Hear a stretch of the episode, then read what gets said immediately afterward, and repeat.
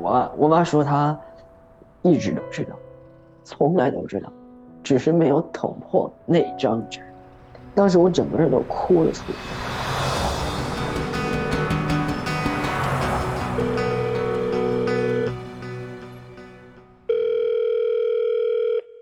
你好，这里是微光斯坦尼。在众多的性少数群体中，很多人并不知道自己到底是哪一天开始变得和周围人不同。或许是天生，或许是后天环境所致，但当他们明白这一切以后，往往要跨过一道道难以逾越的屏障。如何面对自己、朋友和家人，都成为一种挑战。本期的讲述者小小鱼，尽管曾经经历了并不理想的童年时光，遭遇过父母离异和一系列家庭变故，也遭遇过同学排挤，甚至是欺凌，但最终他依旧选择了直面自己。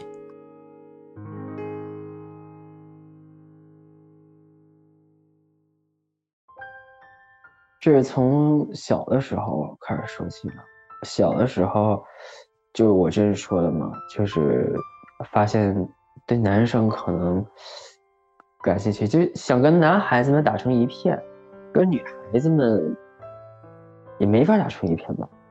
就感觉相比于女生来讲，男生可能就是就想融进男孩子们。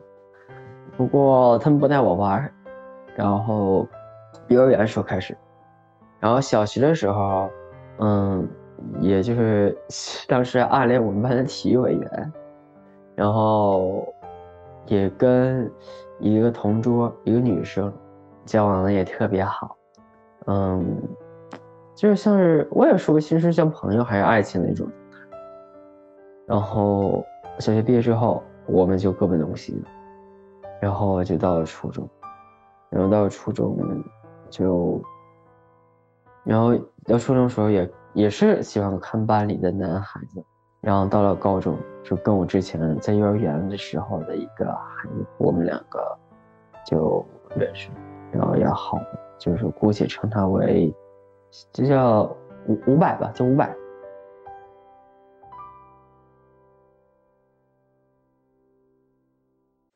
然后他就是就是。本来是挺好的，然后也是像哥们一样处着，我也不是特别熟，也不是特别那个，就是他有他的圈子，我有我的圈子，我的圈子严格来说没有圈子，因为都是我自己一个人嘛，就特封闭的那种。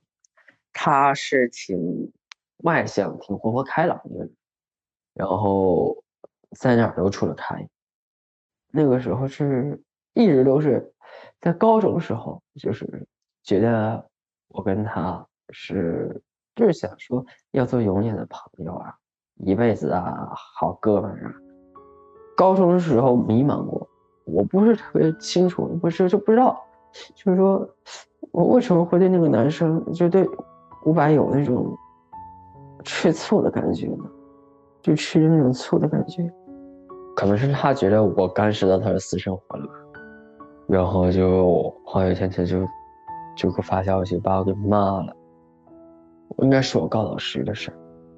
对，因为那个时候我是特别特别死板的，就是我小时候我家里头，我我妈就叫我说，对的就是对的，错的就是错的，学校什么规章制度你都得听老师话，就是就是按照那一套来。就当时大家都是就是老师们都是觉得那个早恋不好嘛，然后 我就成了爱管闲事、八抱不平那种人。其实这也是我自己造的一个孽吧。他当时骂的时候，就是说一个个脏话连篇。然后我说，然后我当时说，你听我解释，我没有那个什么想法。那时候我不知道出啥事儿，就是他突然间骂我，我就不知道咋的，我懵了，完全懵了。然后就可能也是学校里一些风言风语说啊，那个小小鱼喜欢五百呀，有可能有这个可能哦。然后我就什么。长得确实是挺帅的，我承认我有一部分是被他的颜值所吸引，我是挺外貌协会的。不过只我感觉到他更吸引我的可能是他在阳光里生活，那种比较外向、比较乐观、比较活泼开朗、很自由，是我一直所向往。我挺想成为像他一样，但我没办法，因为我我身在黑暗里，没人愿意拉我一把。我跟伍佰闹掰了，就是因为他我想过自杀，然后因为他想过自残，然后后来学校就害怕说让这孩子先休息一段时间吧。然后那段时间，我妈就带我去了北京，北京那边的北六去看那种。然后我就说孩子怎么一回事儿，然后最后诊断出来说是疑似阿斯伯格综合征，就是自闭症的一种。但我觉得应该是确诊的，只是我妈没把它当回事。在我跟伍佰闹掰之后，他跟我表姐好上了。人和人之间的关系，或许像手中的沙子，抓得越紧，流得越快。这次失败的暗恋经历，让小小鱼无法跟自己的内心和解。面对曾经想要做一辈子朋友，也是他生命中唯一那束光的人，如今却如此厌恶自己，他一时有些不知所措。在得知伍佰和自己表姐在一起以后，他终于鼓足勇气向表姐坦白了自己的身份，也坦白了他曾经是怎样的爱着伍佰。跟我表姐我说：“老姐呀，有件事情，我想跟你好好聊一聊。”然后我姐说：“我表表姐说聊呗，你有啥事啊？”我说：“你还记得伍佰吧？你现在不跟他不是在一起吗？我挺我挺羡慕你们两个的，天造地设，金童玉女，天作之合。”他说：“你说这个干什么？”我说：“你那么喜欢他，你知道我当时我为什么会跟他处上？我感觉我可能有点喜欢他，就是我喜欢男生。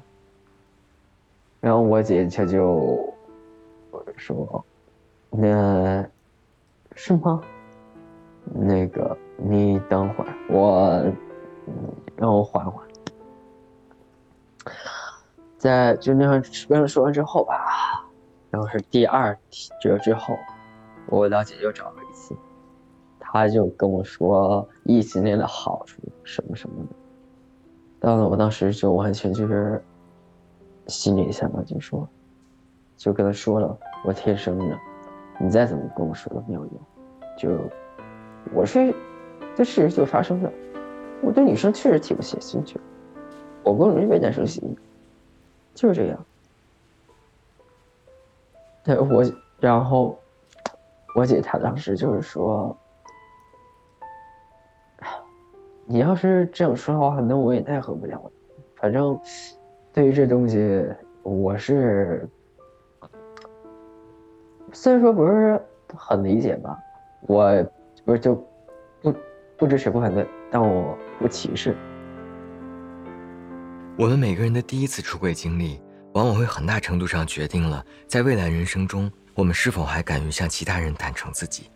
小小鱼跟表姐的出柜，虽然说不上多么温暖，但在我听过的众多出轨故事当中，也至少算得上是风平浪静。于是，在进入大学以后，他选择进一步正视自己。我上大学的时候。就是参加这个同性恋会、同性恋公益组织嘛，因为同性恋庆会他们主发那个主要是做那个，就是鼓励你和自己跟家里人出轨。那我说出柜要怎么出，然后也提了一些其他人出柜故事，他们都做了前期很多准备。所以说，我想让我妈知道我喜欢的是不是。我是二零一九年六月份的时候和她说的。已经毕业了，还在一个那个，在一个原画公司做一个实习。是二那一二零一六年的时候，想跟我妈就是做那个什么，就是出柜。然后也二零一七年之后，然后也想办法拿了一些同性恋性会那个认识同志的小册子，然后我就偷偷放家里头了一本，然后也试探性的问过我妈，对同性恋看法是怎么样。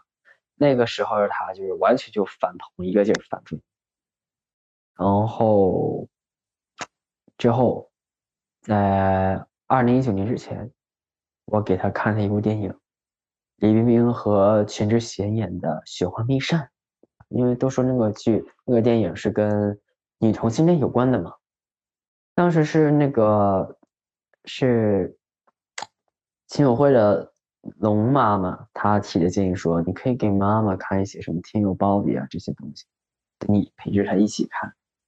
也是听到了一些同性恋前辈，他们也说了，就是你要做好这个重点。但是因为《天佑鲍比》那个是英文的，我妈看不懂。这刚好就那个时候有《雪花秘扇》嘛，就让拉着我妈一起看。然后我妈看完之后，她问我：“这电影讲的是啥？”我说：“讲的是一段女同性恋的故事。”然后我妈没说什么，没说什么。就是简单点点头，之后就再没下文了。然后我也跟那时候也跟我表姐有联系，就是当时我姐说行啊，可以啊，谁让你是我弟呢，但你做好了社会上人对你的职责。我姐说，这你们这个群体吧，反正就特别小众，活着也特别难，找对象更难，而且还不是特别稳定。而且我也听说里有什么艾滋之类的东西，就巴拉巴拉一大堆。我说，你老弟，我能保护好自己的，把我当什么人了？我都已经长大了，都不是孩子了。姐说，那行吧。我说，你讲，你真想跟你妈说句话，我帮你说一说吧。我姐她就当时，可以说当时她跟我妈联系吧，也是就是在后来我跟我妈说之后，有那么一点点作用。然后是一九年九月二十三号，那也是我印象最深的一天。我当时在那个婴儿公司实习的时候，就是被老板孤立，被老板骂，也跟其他的同事关系不好，然后心头就不理解。那是我第一次给我妈打电话，给我妈抱怨吐苦水。然后我妈，她自从我高考失利之后，也算是良心发现嘛，就开始支持我所做的每个决定。然后那个时候，她打电话就是说，是他先说，他先安慰我一下，之后就说，他说到了同性恋这东西，他说，无论你是喜欢男生还是女生，怎么样，都无所谓啊，对吧？你不是照样还是我儿子，活得好好的吗？然后我当时就惊呆了。我说：“你怎么知道我喜欢男生呀？”我我妈说她一直都知道，从来都知道，只是没有捅破那张纸。当时我整个人都哭了出来。我说：“那是因为那时我对伍佰的那个感情，你知道的吗？”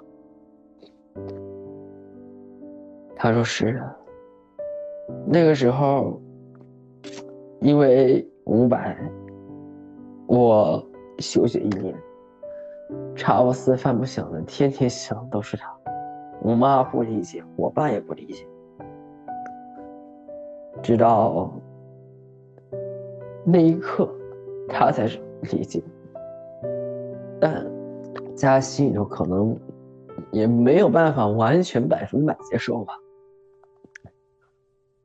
然后就这么顺理成章跟他说，所以说我不知道他具体是怎么知道的，但我觉得可能我表姐跟我妈说了些什么吧。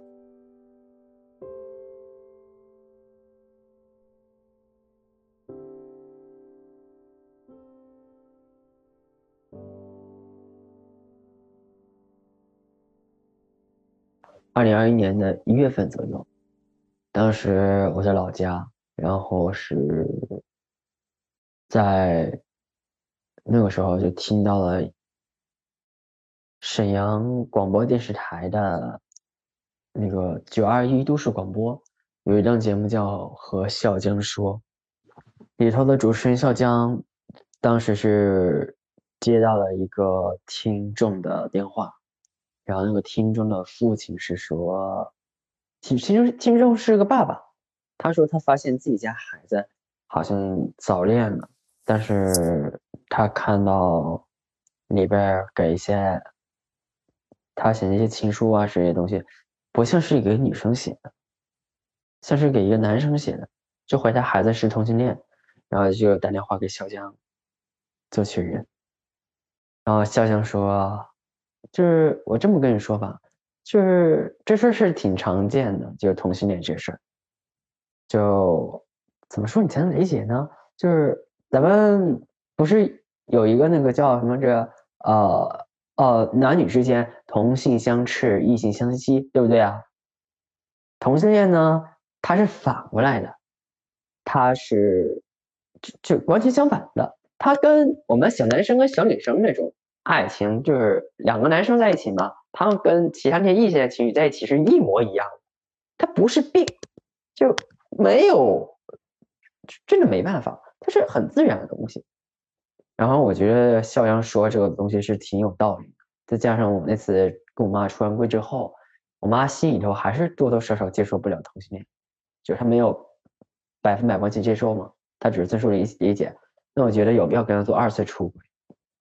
当时就是在家画了画，然后跟我妈谈起这个事儿，然后后来我跟我妈放了当时我录下来的那个笑江那个节目的那个音频。然后我妈就听说，哦，原来是这么回事，这就一模一样的，不是病。然后我妈就还是保持那个态度，就是无论你怎么样，你只要健健康康、快快乐乐的就足够了。我不需要你给我生孩子怎么样，就你要活的能够在这社会上立足，他呀就放心了。对他来说，其实也挺不容易的，因为我们这个群体现在正在一点一点就是被打压，一点一点就是没办法，就走的路还是有挺漫长的。而且像我妈这样敢于尊重和理解的人并不多，更何况是那些支持的人。所以，我们国家对于说这方面的路，还有很长一段时间要走，都得是自力更生，才有可能凤凰涅槃，重生。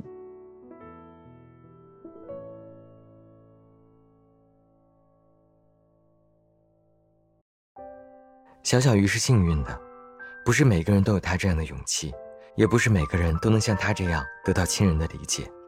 出柜是一条漫长且艰难的路，由于每个人的家庭环境不同，我也通常不会武断的一味怂恿所有人都去跟家人出柜，尤其是还在青少年的朋友，因为跟家人出柜的后果和压力，或许不是他们当下能承受的。